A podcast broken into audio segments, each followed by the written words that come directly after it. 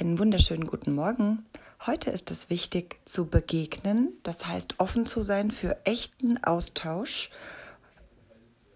Unwichtig ist die Idee der Hinterhältigkeit, der destruktiven Gedanken, der Vorurteile.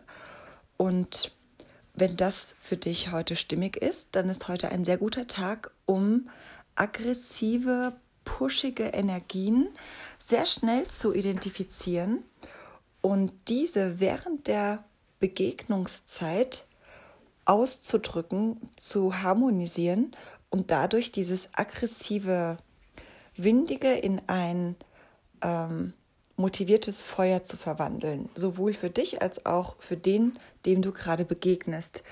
Und damit wünsche ich dir einen schönen Tag.